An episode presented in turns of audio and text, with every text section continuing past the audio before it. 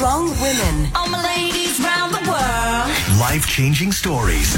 Woman Crush Wednesday with Tracy Lang. KFM 94.5. This is KFM 94.5. My name is Tracy Lang, and I'm sure over the last while, something that has been creeping up a lot that has now suddenly gotten a very interesting name.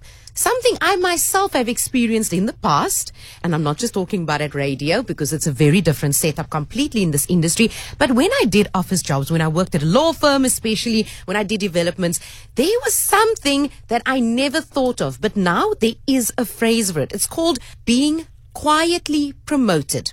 Now, to tell us more about this, I've got Anya van Beek, Agile Talent Strategist, Leadership and HR Expert and Executive Coach.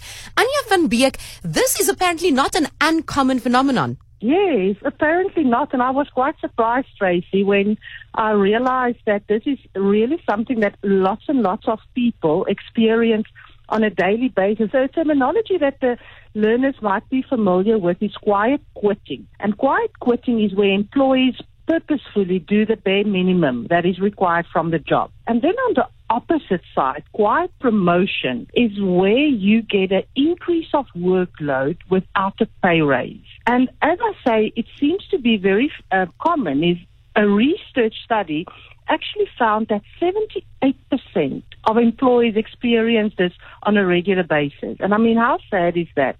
To think that there's people out there taking on more that is expected and not getting any recognition or remuneration for the additional workload. And that is horrible. But what happens in that sense? What do you do? At what point do you go, okay, now I've taken it from let me learn here so that I know and understand the next process in perhaps what is the general stepping up on the ladder of what happens in the different jobs in this company? And when do you go, okay, tot hier toe nie verder nie? Yeah, I think that's such a good question because what we need to do as the individuals in this situation is to take your courage and have a crucial conversation with your managers. I think especially because this is so common and a lot of the time people say that Anya, I don't want to harm the working relationship. I don't want them to think that I'm not a team player or that I you know, don't want to support them because they might be in a predicament at the moment.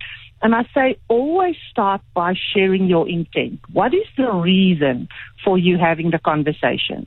And it might sound something like, thank you so much for the opportunity. I'm keen to learn and support the team.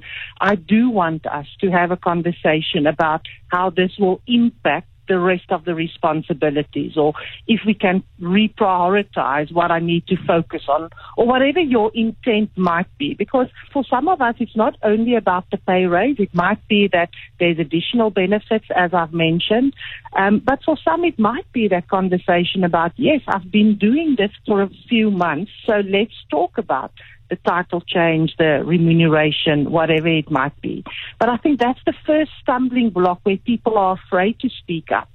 And they actually go onto a path where they themselves later get to a point where they feel depleted, they feel burned out because they can't handle everything that's on their plate.